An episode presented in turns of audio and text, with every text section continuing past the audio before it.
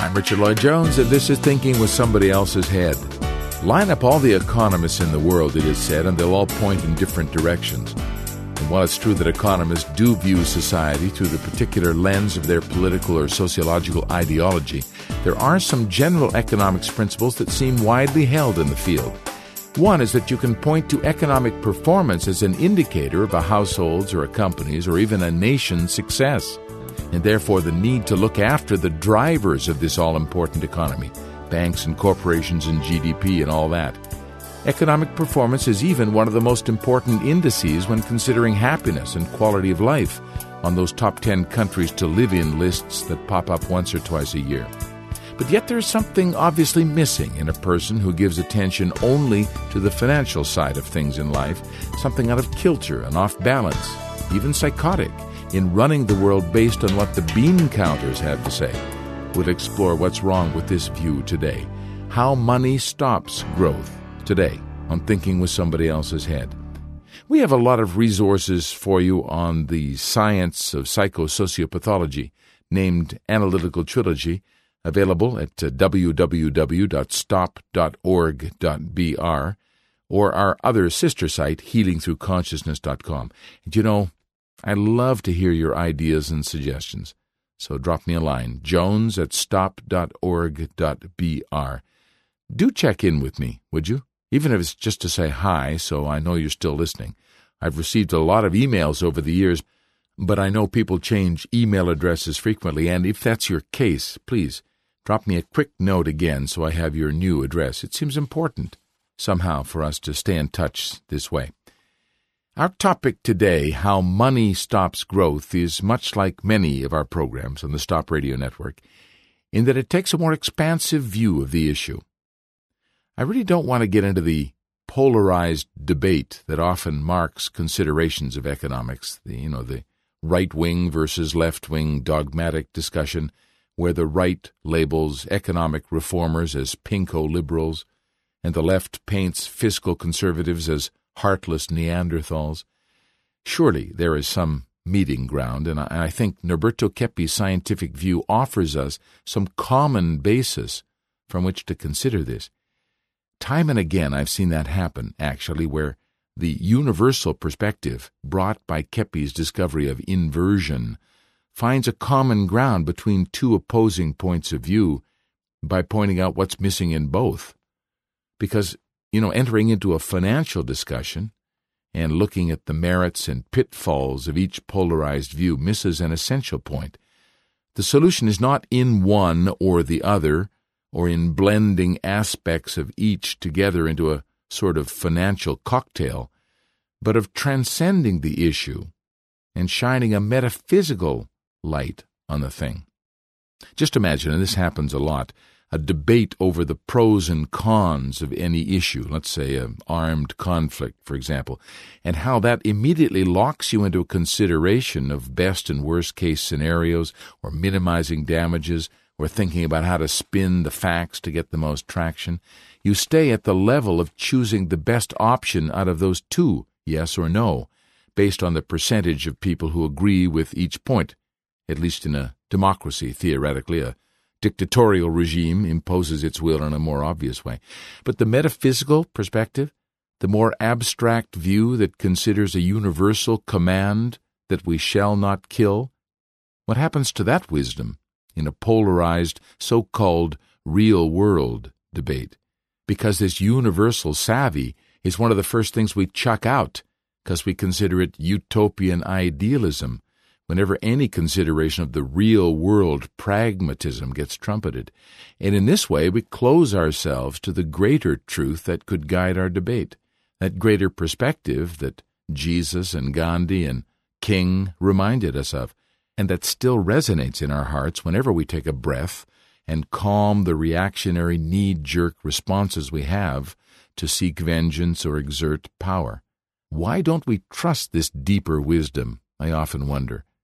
After all, it is this profound sense we must call on if we're going to solve the serious problems confronting us here early in the 21st century.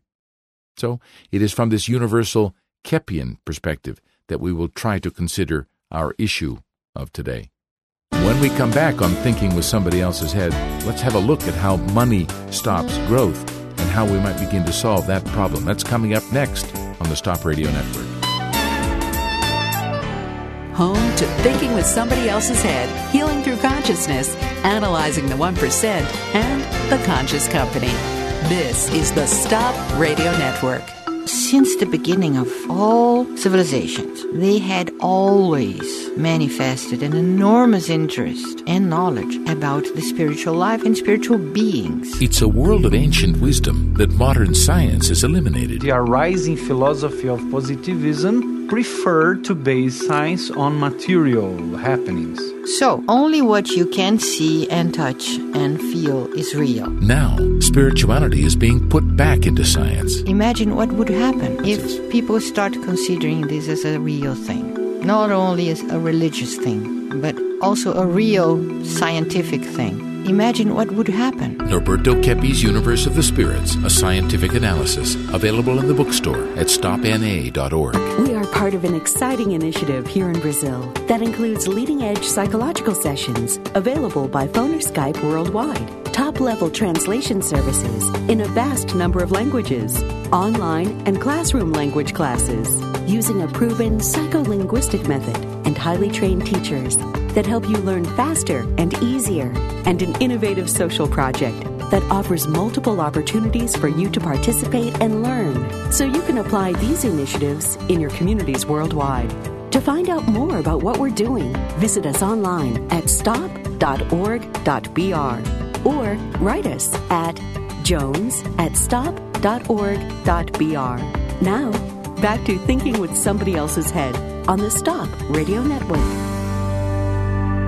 You are listening, as always, to Thinking with Somebody Else's Head on our beautiful Stop Radio Network. I'm Richard Lloyd Jones. And uh, last week was an interesting program last week because Claudia and I sat down really with no idea of what we were going to talk about. And out of it came this beautiful program that I'm calling the final conflict. Now I'm trying to make, I'm trying to get exactly the word. Alzheimer's is setting in early. The final conflict, because we talked about the sightings of the Holy Mother, the significance of this. We talked about the movie, The Final Conflict with Damien. Remember? Yes. And uh, out of that, I was I was thinking a lot about uh, the state of the world as a result. Because you said at the very beginning, you said, Richard, I don't know what to think anymore. I don't know Yeah. what to, uh, I don't know how to analyze or to see things. And that really struck me because I think many people feel that way, and they don't have your wisdom or your uh, experience with Dr. Keppe's work. They don't have your vision. So for you to say that, I think was was very telling. So I, in in sort of preparing today, I, I was reading a book. But before we Okay, oh, start, oh, sure. remember what what showed up in the in the internet for us. Your ex-minister Of defense. Yeah. Paul Hellyer. Yeah, the subject he brought up. We, I think I mentioned it. It- it- He talked to a citizens' council in Washington very recently, developed by citizens. In the Senate. Eh, no, No? No, it's outside the auspices of the government. Hmm. It's like citizens calling for full disclosure, hmm. and they're putting senators or hmm. congressmen on a panel to listen to people speak. it's fantastic. And Paul Hellyer, uh, our Canadian former Canadian defense minister from the 60s, spoke, and he I have known about him and then forgotten about him. So it was interesting that he came up again. And he, he was speaking a lot about uh, extraterrestrial influence here on Earth, and also about the need for economic reform. He's really big on this that we need to reform our economic system, that being controlled by the bankers is a disaster for the human being. And this is something Dr. Keppe has talked about a lot in his book, Liberation of the People, and particularly Work and Capital, which I think we'll refer to today. But before I, I, I just came across something, Claudia, because, you know, I've looked for many years to try to understand how the, I don't want to say how the powerful, how the established way of thinking, how people think, and I, I was reading a book by uh, Michael Sandel, who's a University of Harvard professor of government and philosophy, I think. He's written a book called What Money Can't Buy. And in that, he, he outlines two of the premier proposals from market economics. They're not talked about like they talk about Adam Smith, but they're sort of generally believed by economists. And the first one is that commercializing an activity doesn't change it. In other words, if people are giving blood as a volunteer thing because the blood bank needs volunteers out of altruism to give their blood, market faith economists believe that if you pay people to do that, it doesn't change. It just offers another option inside the marketplace. They never defend this, by the way. They just talk about it as a, an, a given that if you monetize something, commercialize something, it doesn't change it. And you know why they say that? The principal reason, which is interesting for us in Analytical Trilogy, is that ethical behavior, love, um, virtue, uh, altruism are limited commodities. In other words, that you need to economize things so that when we need generosity or altruism, we will have enough to give. No, you're shaking your head because it is hard to believe. But this is a, a fundamental belief in many market faith economists. Obviously, not all economists, but you can see this proposed many, many times. And I thought about this in terms of the inversion in metaphysics that everything comes from nothing, this idea that the, the, the lesser creates the greater, and that we are limited beings living on a limited planet with a limited amount of energy, and everything is materialized in this way. You know something? What is most frequent in the minds of neurotic people that come to analysis, to come to treatment, the sickest are those who think that if they are good, if they do good for others, if they do something for other people, they are like losing something. Yeah. Being taken advantage of. Like giving away something that they will not recover. They are being done like like being seen as stupid as and being exploited. So if you do something good for others or for humanity without re- asking for money in return, normally people think this is exploitation and you're going to lose something very important in your life and you will not recover it. Right. It's like I have to stop thinking You're, about you're and- becoming poor. yeah. Poor. I You're got to think about myself now. I got to look after myself. This idea. Yeah. So this is the basis of all inversion in uh, all areas. And something, Richard, that is totally mistaken is the idea that people work for money Yeah. and not for other things. We have to work for money now. We are obliged to. We are forced to work for money. Because if you don't pay your bills, you will not survive. So the system created a, a chain. They enchained everybody, Yeah. they- by the way. Yeah. We're like in a prison. We are in a prison, and money is being used for this purpose to imprison people. So if you don't make money, so you live to make money and to pay your bills. At least regular people, because the richest ones, they have money, they want money for money, and just to have this pathological power Yeah. in their minds, this idea that they have more than the others and they own humanity. So this is the pathological power of the economic powerful, very sadistic, sado-anal kind of power they want. But you know something? When we went to New York, Dr. Keppe had some clients that went behind him. like they went After him. after him. Yeah, yeah, yeah. So they went to continue studying, to continue their analysis. So they had to uh, have their jobs like in, in as housekeepers. You're talking as- about Brazilians then who left Brazil to follow yeah. his work in. Yes, Yes. exactly. Some United States. Europeans too. Yep. So they had to find out a way to survive. Of course. And there were engineers, lawyers, teachers, but there they were nothing because their diplomas were not recognized. So they had to do, even some of them, what is called dirty work. Yep. So this name, dirty work, is already expressing all this inversion, right? Yeah. So immigrants do the dirty work. Yeah, that's right. Why dirty? Hand, handly Yeah. work, Work by hand, work by hand is called dirty work. cleaning. Yeah, called dirty. Exactly. Laboring work. Yeah. Look So they had to do this for a time, and they had to have their visas, working visas, and so forth. And Dr. Keppe started to study better economy and how people felt. Even Americans that went to do analysis, mo- many of them were employees and they suffered from this exploitation. Uh, they had this idea in America that America was the land of freedom and the free enterprise, and everybody had the chance to be a millionaire. This was the American dream, but it, it became like a, a nightmare. In the 80s, it was already a nightmare Yeah. because nobody was able, almost nobody was able to become a millionaire. So they had always this in mind, and they had to look forward to become a millionaire, but not all of them were really interested in that. You know that, Richard? I do. Americans had to have this kind of philosophy, but many of them were not interested really in in becoming a millionaire. They were interested in living life, in developing.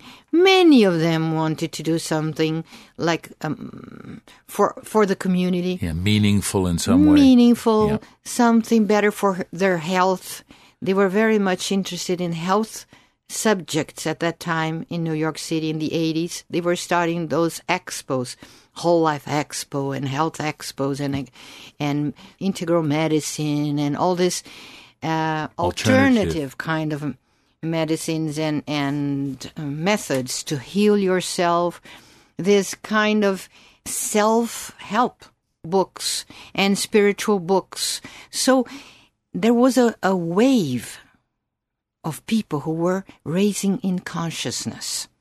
So they were thinking, why should we keep destroying our health, our lives, just to become millionaires or trying to feed the pockets of the millionaires? So they started to wonder this.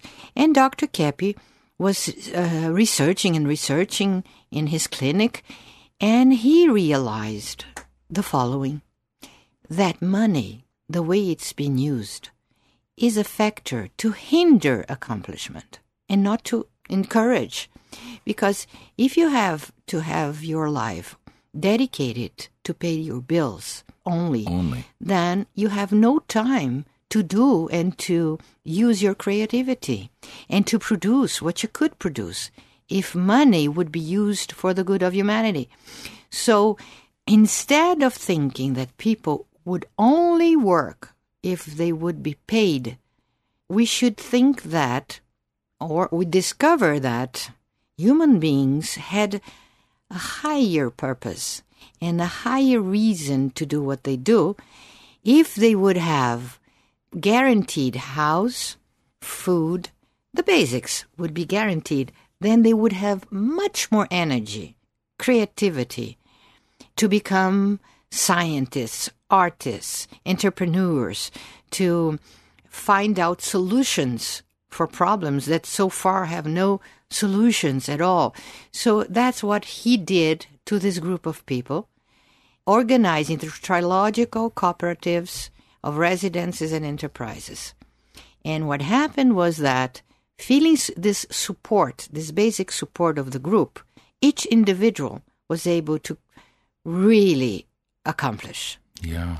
become an entrepreneur in life. And this was something because the Trilogical Enterprises became a big center of services and in Manhattan in a, in a year, just a, a space of a one year, one year and a half, Incredible. they became they, they moved they started in the 23rd in a basement small place and one year after or even less six months after they were in the whole floor in broadway But what was the process of this? Just the freeing up of not having to work only for money? Just this consciousness? What? this was one of the things uh, the, the the the theme of these enterprises were where the workers are the owners So no capitalist or no capital invested was the, the law of making money. This, Yeah. this was forbidden. And also they had a, a common, like cooperative. Uh, so they had a fund and they would put aside some of the, the money they made to have this trilogical fund, and like a, a communitarian bank. Yeah. So they had, they didn't have to go to ask for money in banks, like pay for interests. So they had this real cooperative kind of mentality. And one of the things also that, well, no exploitation, no speculation, ethical behavior, and the conscientization of errors. Every week, there was this group of conscientization of errors in the enterprises, and also this beautiful philosophy that is trilogy, where we see that pure action in work too, a good action, is equal happiness, health, development, essential part. We're back in just a moment. I'm thinking with somebody else's head. Let's find out more about how this actually took place and uh, how this redefines economics, disinverts economics. Finally, because this is one of the things that's really stopping us from developing. We're back in just a moment. I'm thinking with somebody else's head. You're listening to the most relevant conversations on the planet about how to stop destroying ourselves and the world. This is the Stop Radio Network. In the United States, there is a hidden government. In 1985, Norberto Keppe published an explosive analysis of the pathology of power. The New World Order that they are trying to implant goes totally against ethical principles. 28 years later, Liberation of the People is still the most relevant book available that exposes our inverted socioeconomic structure and who's responsible for it. They are like sharks, and you are like fishes in an ocean. The people's reaction to Keppe's book was enthusiastic. The powerful hated it. They were able to do a master cover up. Norberto Keppe's book was buried, and the warning went out to the media. You are never ever to mention the work of Norberto Keppe. Now, Norberto Keppe's timely book is available again. For your free download of Norberto Keppe's Liberation of the People, go to liberationofthepeople.org. Some governments already admit that life on Earth will be extinct in a few years. This is not a certainty. The human being does destroy himself and destroy the world in which he lives. This is called inversion, and so far it is unconscious. But if we wake up now, there is still time to save life on Earth. Those who ignore this and do nothing to stop the destruction of the world are helping to destroy it. A message from the Stop the Destruction of the World Association, www.stop.org.br. The program is Thinking with Somebody Else's Head on the Stop Radio Network. Here's your host, Rich Jones, and special guest, Dr. Claudia Bernhard Pacheco. I'm Richard Lloyd Jones. You are listening to Thinking with Somebody Else's Head, uh, a program that developed from my first years here in Brazil when I began to realize that we were affected in our society, driven in our society by ideas and philosophies that we didn't even realize we were being driven by.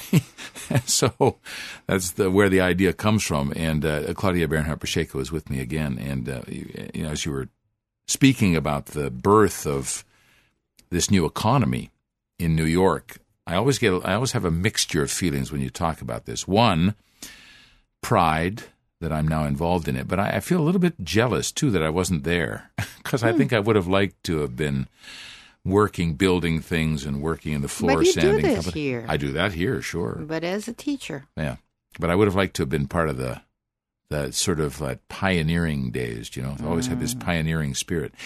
But you, you know, when when you were talking, it's I think it's difficult to see for many people this connection you make with looking after the basic necessities and how this frees the human being up to do better. Because it took s- a long time for me to understand this and to accept this Yeah. idea, Richard, because I had this in mind. The system put this in my mind Sure. that people would not work if they don't have to pay for their bills and make money to pay for their bills. That this was a, a reason that made them like kept them working. Yeah. But this is not true, really. It's interesting. Yeah, because you said something in one of our programs a long time ago where you said, I, it s- stuck with me all these years. You said that um, that real development comes from the essence of the human being. So, uh, the real desire to do good work is an essential element. It's not a monetary uh, Yes. drive. It's an essential drive. Essential drive, that's the word. If you are not already destroyed by drugs, alcohol, or some kind of social corruption that already possessed you, so if you are uh, um, in your natural um, state, then you will see this. You you use don't don't you remember when you were a child that children and adolescents love to do something. They they love to do something to make their own enterprises, small Sure. enterprises selling To sell lemonade on the street. lemonade, books, and this and that. I love that. My. God, children are so uh, in, like they have this initiative Yes. and the drive. Sometimes small children they say, "Let me help, let me help in the kitchen, let me help here, let me help there." But now they are being distracted. They are being Divert- deviate, diverted. diverted to playstations and and games and and all this computer games and And they're, TV. and they're even they're even doing things like encouraging children to read by paying them. so they're corrupting Ah, this. God. No, I know this natural desire is being totally corrupted. be- Thinking that every because this is the economic view today, Claudia. Everything relates to financial incentives. Everything. If you even getting married, you get married for a financial uh, benefit in some way. You know, everything's like this. There's no such thing as love for we economy. cannot we cannot give the impression that we are against capital and against money Right. and being paid. On the opposite, we understand that we deserve to be well paid for what we do. And the more value our work has in terms of good for the, the community, the more we should be remunerated Yeah, for that. yeah, Yeah. But this is beautiful. Yeah. And but Dr. Keppe says in his book Work and Capital, I, I remember a couple of years ago I did a an um, kind of an analysis of this book at a meeting with Dr. Keppe, where I tried to encapsulate this in a, in about a two hour meeting. It was almost impossible. It's an enormously big, uh, embracing book that covers many areas. Like Dr. Keppe wrote, every idea he had at the time, he wrote in this book, and he said that really only the true liberty to do good can increase the wealth of the human being. The true liberty to do good. Because when Dr. Keppe talks about wealth, he doesn't talk about financial wealth only. Of course, that's part of it, as you said, and a, necessary part. But he's talking about social wealth, spiritual wealth. Artistic wealth, Artistic, scientific wealth, yes. cultural, technological, Yeah. scientific. Uh, yeah. So what happened is that people do things only for money. yeah. and this short-sighted view of economy. So if you have money, you build bridges, you build this, you bu- you improve your um, the roads, you do. blah. But what you see presently is that they just do cars and all always the same kind of car. They don't develop um, green economy because it's not profitable for a few and then you don't develop communication systems. It's always the same garbage. Yeah. We see uh, every time the same technology, the same things. The, we don't have anything new. So those dreams we had in the 50s well, about this small flying saucers. The Jetsons, yes, I remember well. Yes. Yes. So having a Parked car, outside your balcony in your apartment building. like the ETs do. So we would have a car, totally safe car that would never crash, you never pollute. It's so pleasant, and having our time should div- be divided in three stages: Yeah. work, Yeah. study, Yeah. and leisure. Relaxation, leisure, leisure traveling, travel. knowing things. So we don't do this presently. Here, São Paulo, it's like a hell. We have to work, work, work, work, work. It's it it became a totally different kind of town here. My son, who's forty two now, he told me, "Mom, I feel like I feel harmed innerly, deprived by what people when I hear that people say São Paulo was not the way it is today, that São Paulo was such a pleasant town until the 70s, such a nice, pleasant city, and it used to be, Richard. Yeah, I believe that. Such a nice, one of the best. I can tell you, I, I have worked and lived in many uh, Dyna- major dynamic cities. major cities like I Europe lived in New York City. Yeah. I lived in Stockholm, Helsinki, uh, Lucca, Paris, uh, Lisbon, Lisbon. So in London. London. So I have an idea how those cities are. And I can tell you the most pleasant of those all was Sao Paulo to live, but up to the 70s. Here we had a culture, we had some arts because they, they came, arts came from Europe and some from United States. We had good schools. We had immigrants that brought their culture here to live, to stay. They worked.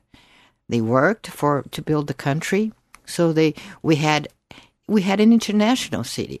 We had international boroughs, but everything like it was everything harmonic, natural, unified. No separation, no When people think, this is very interesting, Claudia, because when people think about sort of the birth of music, they think of jazz and blues and these kinds of things coming from the United States, this melting pot. But here, mm-hmm. there's bossa nova mm-hmm. and there's samba, these incredible Brazilian contributions to the world of to world music, Chorinho. chorinho, and these are like major contributions to the cultural, musical culture of the planet. we even have good classical composers like Nepomuceno, Villa-Lobos, and some others. So we really had a very nice international life here Yeah. in in a pleasant town with a an incredible mild kind of weather. There was a lot of um, forests around, and, and houses had the, many gardens, and it was really something. Richard, Oh, I gee, missed that. don't so- start crying, Claudia. I- Yeah, I know. but you know, uh, now the city became like a monster of, of Yeah, this is a city that kicks your ass, boy. This is a tough city to live in. because financial power, economic powerful came to São Paulo to exploit here. Yeah, and so we have this mess that we have today because of this. But nevertheless, In oh, our side, our little oasis, and when we come we to the studio, Oasis yeah. and Trilogy was born here. Yeah. And when you work in Trilogy, and I say this to all the people who say, but how do you survive Sao Paulo? I say, well, really, I don't see Sao Paulo.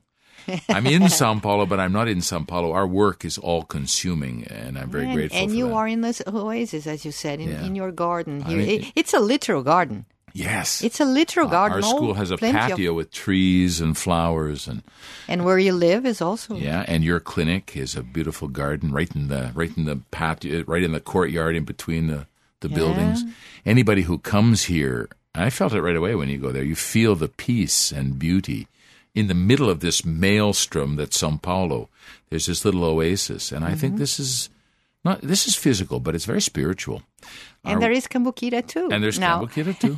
Yeah, which is the opposite of São Paulo. yeah, completely. completely the opposite. So people who preserve or want to or deserve and uh, desire and deserve nature, then Cambuquira is So, so what do we do here in all of this, Claudia? Because I know there are people listening who are thinking, "Oh, you guys, that sounds so great."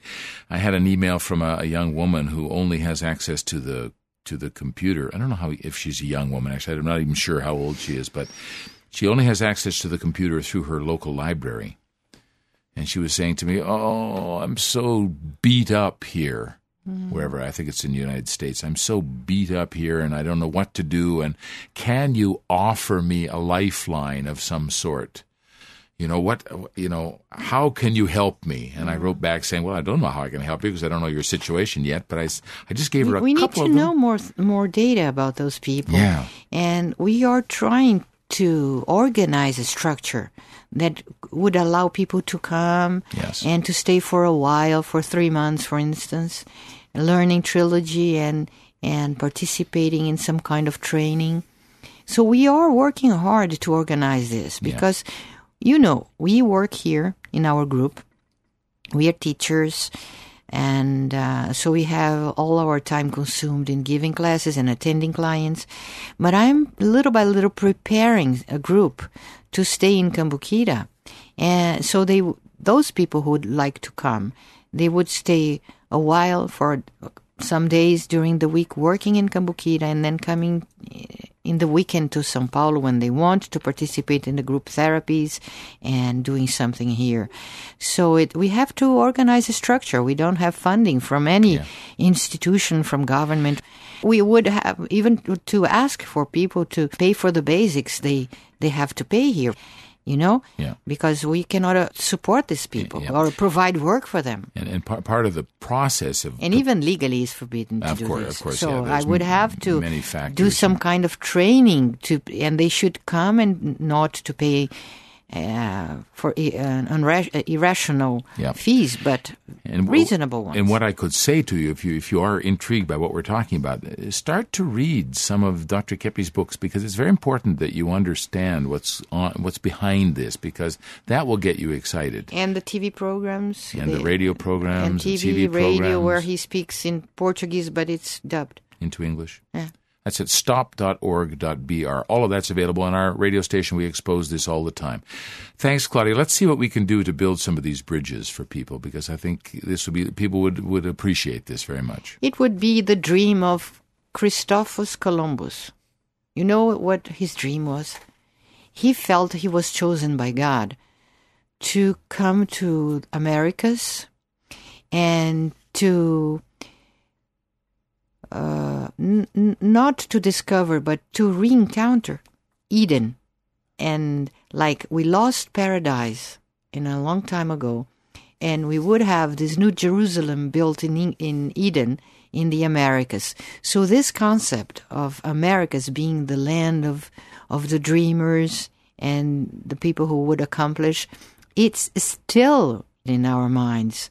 So we have still a chance to shift things through consciousness.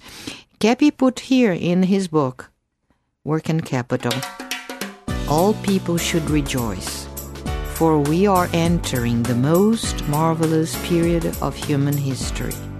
So, after conscientizing the errors we have been doing, the inversions we have been doing, we are entering the most marvelous period of human history. I think it's not often we look around us and think, yep, we're entering a most marvelous phase. So this is encouraging. But I feel compelled to stress that this isn't something that's going to happen all by itself. No, there's a lot of rolling up our sleeves and getting into the hard work of conscientizing our mistakes and disinverting our minds and emotions so we're on the right track. The Science of Analytical Trilogy helps us profoundly with exactly that. That's our program for this week. I'm Richard Lloyd Jones. The program is Thinking with Somebody Else's Head. We're on the Stop Radio Network. Until next time.